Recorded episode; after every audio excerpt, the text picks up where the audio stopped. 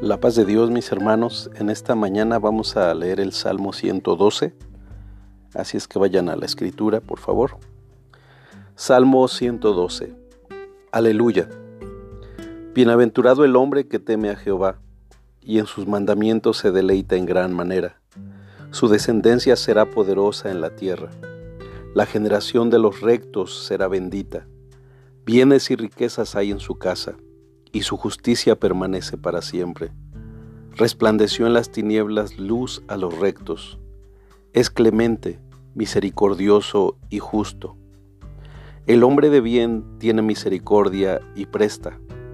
Gobierna sus asuntos con juicio, por lo cual no resbalará jamás. En memoria eterna será el justo. No tendrá temor de malas noticias. Su corazón está firme, confiado en Jehová asegurando, asegurado está su corazón, no temerá, hasta que vean sus enemigos su deseo. Reparte, da a los pobres, su justicia permanece para siempre. Su poder será exaltado en gloria, lo verá el impío y se irritará, crujirá los dientes y se consumirá. El deseo de los impíos perecerá. Amén.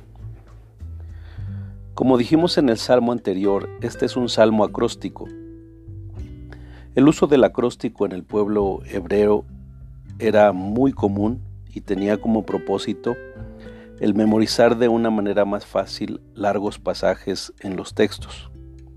De allí la capacidad que el pueblo de Israel tenía para memorizar porciones completas o hasta varios libros de la Biblia.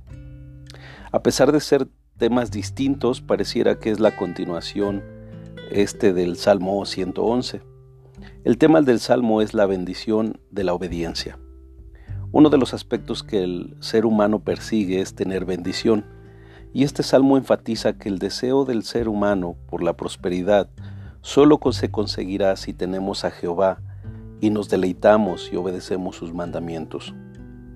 El versículo 9 es citado por el apóstol Pablo en la segunda carta a los Corintios capítulo 9 verso 9, en el contexto de dar con generosidad a los más necesitados y aquí el salmista lo resalta como una señal de la prosperidad de Dios. Finalmente vemos como en el versículo 10 un contraste de los que son bendecidos y prosperados, como lo dice el versículo 2 y el 9, con el malo o impío que se irrita, cruje los dientes, eh, por la prosperidad de aquellos que buscan obedecer con diligencia a Dios. ¿Y tú te preocupas constantemente por vigilar y guardar los mandamientos de Dios?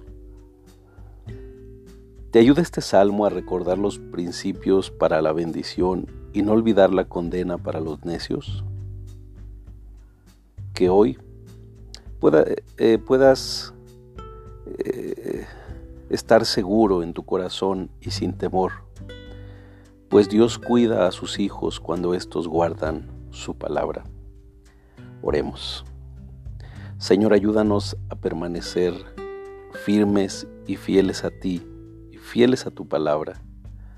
Ayúdanos, Señor, a que, como el salmista, también nosotros, al temerte y al guardar tu palabra, recibamos tu bendición y tu gracia. Amén.